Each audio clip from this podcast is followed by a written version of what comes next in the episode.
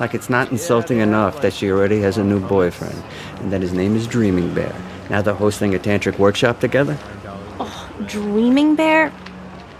Hold on, I need persimmons. Yeah, Dreaming Bear. It's his spiritual name. Gross. Mm. Oh my god. You have to taste these.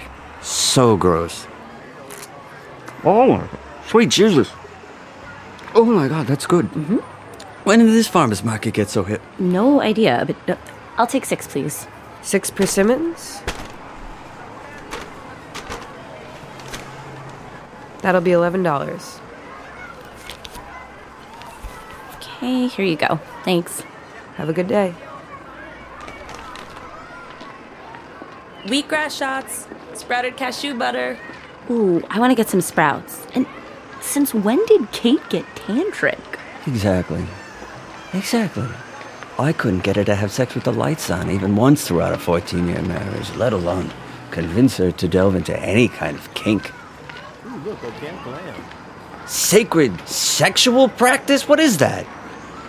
Would you like to try some sprouted hummus? Sure. Wait, is that how they're billing it? Because I just threw up in my mouth a little when you said the whole sacred sexual exploration thing. Here you go. Yeah. I pretty much puked up all over my laptop when I saw the event on Facebook Why haven't you unfriended her yet?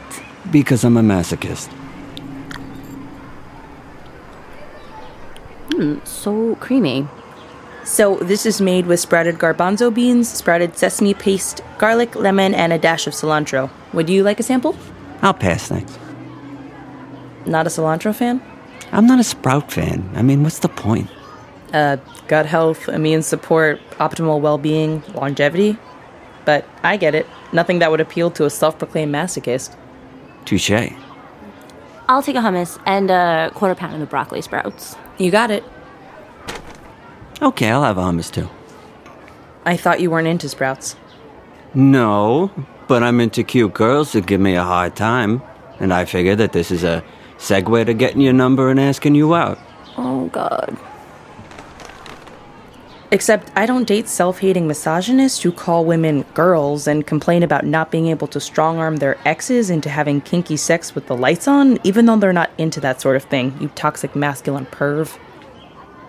That'll be $12, love. Uh, thank you.